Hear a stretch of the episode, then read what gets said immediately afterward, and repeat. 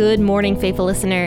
You are listening to the Bible Explained podcast, where the Bible gets explained. So grab your cup of coffee and stay tuned as we read through the book of Luke.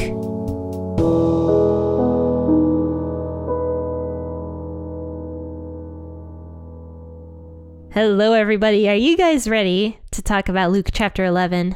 Verses 27 through 36 because I am. So let's just go ahead and just do it. I'm going to be reading out the WEB version this morning. It came to pass as he said these things, a certain woman out of the multitude lifted up her voice and said to him, Blessed is the womb that bore you and the breasts which nursed you. But he said, On the contrary, blessed are those who hear the word of God and keep it. When the multitudes were gathered together to him, he began to say, This is an evil generation. It seeks after a sign, and no sign will be given to it but the sign of Jonah the prophet. For even as Jonah became a sign to the Ninevites, so the Son of Man will also be to this generation. The Queen of the South will rise up in the judgment with the men of this generation and will condemn them. For she came from the ends of the earth to hear the wisdom of Solomon, and behold, one greater than Solomon is here. The men of Nineveh will stand up in the judgment with this generation and will condemn it, for they repented at the preaching of Jonah, and behold, one greater than Jonah is here. No one, when he has lit a lamp, puts it in the cellar or under a basket, but on a stand, that those who come in may see the light. The lamp of the body is the eye. Therefore, when your eye is good, your whole body is also full of light, but when it is evil, your body is also full of darkness. Therefore, see whether the light that is in you isn't darkness. If therefore your whole body is full of light, having no part dark, it will be wholly full of light, as when the lamp with its bright shining gives you light. So Jesus was in the multitude. He was talking with them, and all of a sudden, this woman shouts out, and I imagine her as like a, and like an elderly, motherly type, I suppose, because she was thinking about Jesus as like a child. And so she says, Blessed is the womb that bore you and the breasts which nursed you. So she's basically saying, like, Jesus, you're so amazing that your mother is just so blessed. Like, awesome for her. I wish I was that mother, is kind of what I imagine her thinking. Like she's almost jealous that Jesus can't be her son, I guess. And maybe that's wrong, but she's basically just saying that Jesus is so fantastic that his mother must just be so blessed to have had a son like him. And I just find that just to be a really cute compliment, I suppose. Just like, oh, Jesus, you're the perfect son, basically. And he says to her, on the contrary, blessed are those who hear the word of God and keep it. So he's not necessarily being mean to his mother when he says this. He's just refocusing the crowd's attention not on his mother, but rather on the people who hear God's word and do it. Those are the people who are truly blessed. Not because of status, not because they're Jesus' mother, not for any other reason other than the fact that they are listening to God's word, but not just listening, but also doing God's word. Imagine, you know, I, I, I know the Catholic Church really holds Mary in high esteem.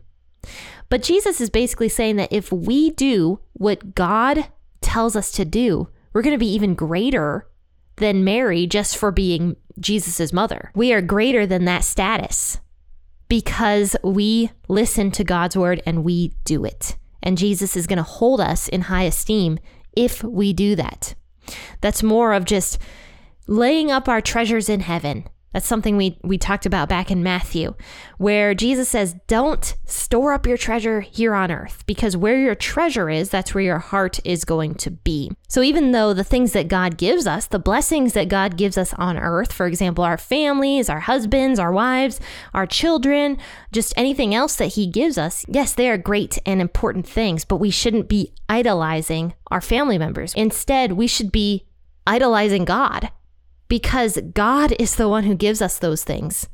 And if we start laying up our treasures in heaven, not idolizing the things of the world, but thinking more and more and more about God, that's where our treasure is going to be. And we're going to long for God more and more as we do that. So Jesus says that people who do that are blessed. So after this, Jesus is walking along with the multitudes and they're gathering around him. So he begins to tell them, You guys are evil. because clearly something was happening with these multitudes. They were gathering around him because they wanted to see a sign. We've already seen that. In fact, we talked about that on Tuesday, where a lot of the people in the multitude, when Jesus had cast out the demon, they were like, We want to see a sign from heaven. So the signs that Jesus was doing were not good enough for them. They didn't want to see Jesus casting out demons. They didn't want to see any of that. They wanted to see a sign from heaven. They wanted to see some sort of political sign or some like lightning flash from the heavens. They wanted to see the Red Sea part. Who knows what they wanted to see? They just wanted to see some sort of crazy, miraculous sign from heaven, as if what Jesus was doing on earth was not good enough. So Jesus is like, You guys are being evil for asking for a sign and not being happy with with the stuff that I'm already giving you and not trusting the Holy Spirit, not trusting me, not trusting God that I am working with the Holy Spirit and I am the Messiah. So he says, I'm not going to give you this miraculous sign from heaven that you are looking for. I'm not going to give it to you. And he talks about Jonah here, which we haven't talked about Jonah yet on this podcast. But he says, even as Jonah became assigned to the Ninevites, so the Son of Man will also be to this generation.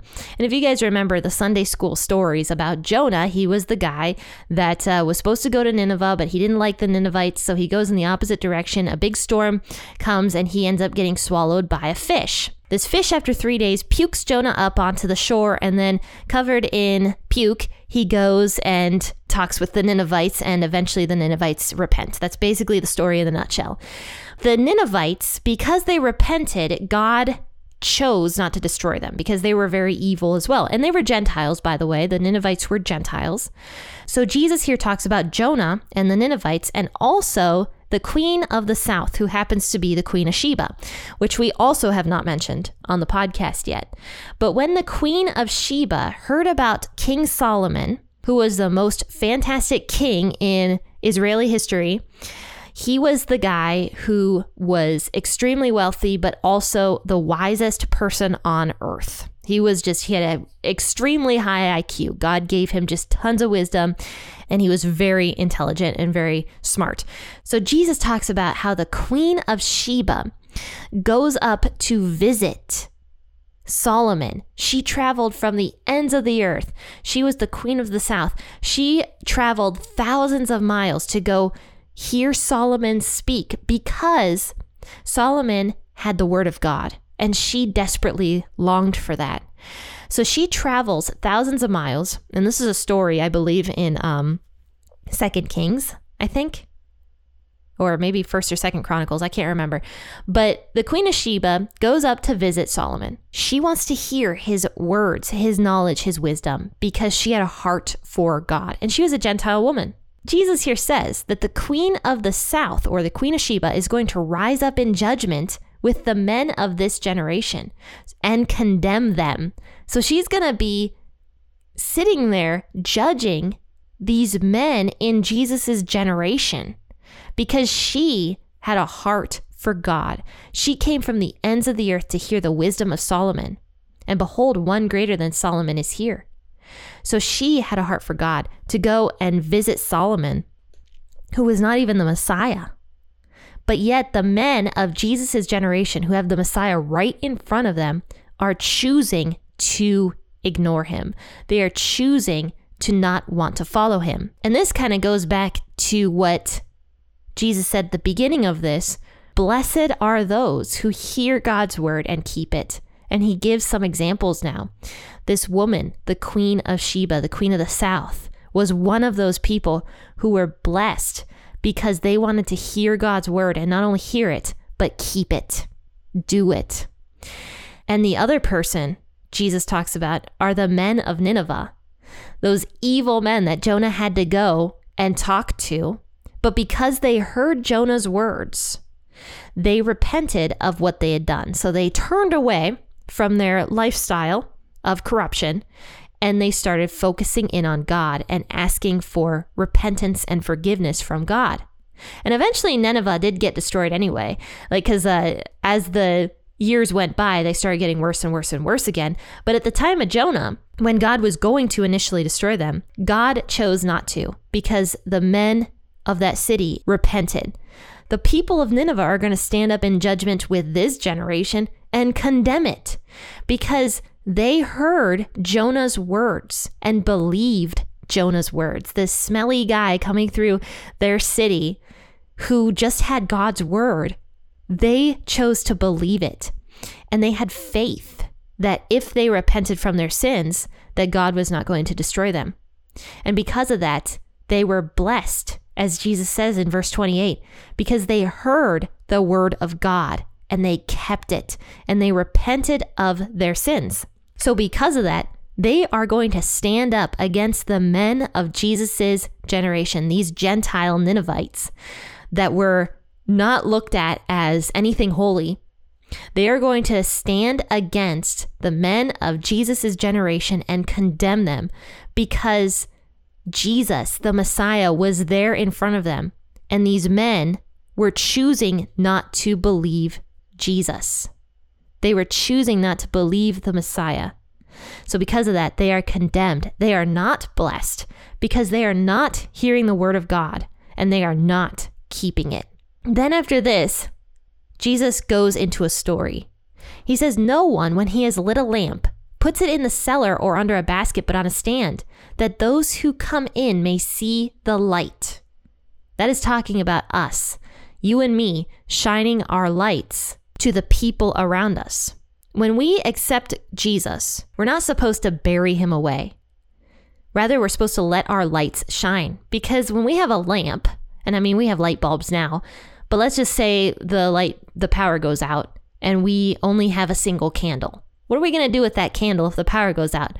We're going to put it on a table somewhere so that we can see what we're doing, so that we can see to go to the bathroom. We're not going to stick it under a basket or snuff it out or eh, eh, hide it somewhere. We're going to use it because that is what we do with candles. They're supposed to be used. But the Word of God is the same way. Our Christian lives are the same way. We don't just hide them away, snuff them out, and not let people see that we are Christians. We're supposed to live differently. We're supposed to be holy. That word literally means to be set apart. We're supposed to be different, so much so that the world can see that we are different. If we're living like the world, why would anybody ever want to be a Christian? If we are doing the stuff that the world does, like arguing, complaining, gossiping, uh, committing adultery, why would the world want to become a Christian? That's just going to make Christians look hypocritical. Like they don't know how to live what they teach. And that's what Jesus is talking about here. We're not supposed to do that. We're supposed to live differently. Let our lights shine so that people can see them in verse 34, he says, The lamp of the body is the eye. Therefore, when your eye is good, your whole body is also full of light. But when it is evil, your body also is full of darkness. In other words, the lamp is similar to the eye. Our eyes help us see, right? So when we are able to see, we are living in light. When we have the lamp, in other words, the Christian faith, we are living in the light. But if we don't have the lamp, it's as if we're blind. And so we really can't see at that point. If we do not have the light with us, we, we cannot see. Nothing will be clear. So these men of Jesus' generation who are listening to Jesus say this were living in the darkness in a weird way. Even though they had Jesus right in front of them, they were choosing not to accept Jesus' words. They were choosing not to be blessed by hearing God's word and keeping it. Instead, they were choosing to live in the darkness by not having that light that Jesus was offering them. So, everything about this is all tied up in that sentence in verse 28. Blessed are those who hear the word of God and keep it. So, when you and I choose to hear God's word, for example, let's just say this podcast, we choose to hear what God is saying, we are blessed. So, all of you guys for tuning into this episode, all of you guys for tuning into this podcast, or just reading the Bible on your own, or reading a devotional, or doing anything to help you hear God's word, you are blessed. You are absolutely blessed. Jesus just said right here that you are blessed for choosing to hear God's word. And that's why I always say at the end of the podcast episode, happy listening and God bless. because you are, in fact, blessed, because you have God's word inside of you, and you are choosing to live in the light. So, guys, go shine your lights today, however that looks, and uh, share this podcast episode if you choose to do so, and let people know that the Bible Explained podcast exists. Friends and faithful listeners, have a fantastic rest of your day. Happy listening, and God bless.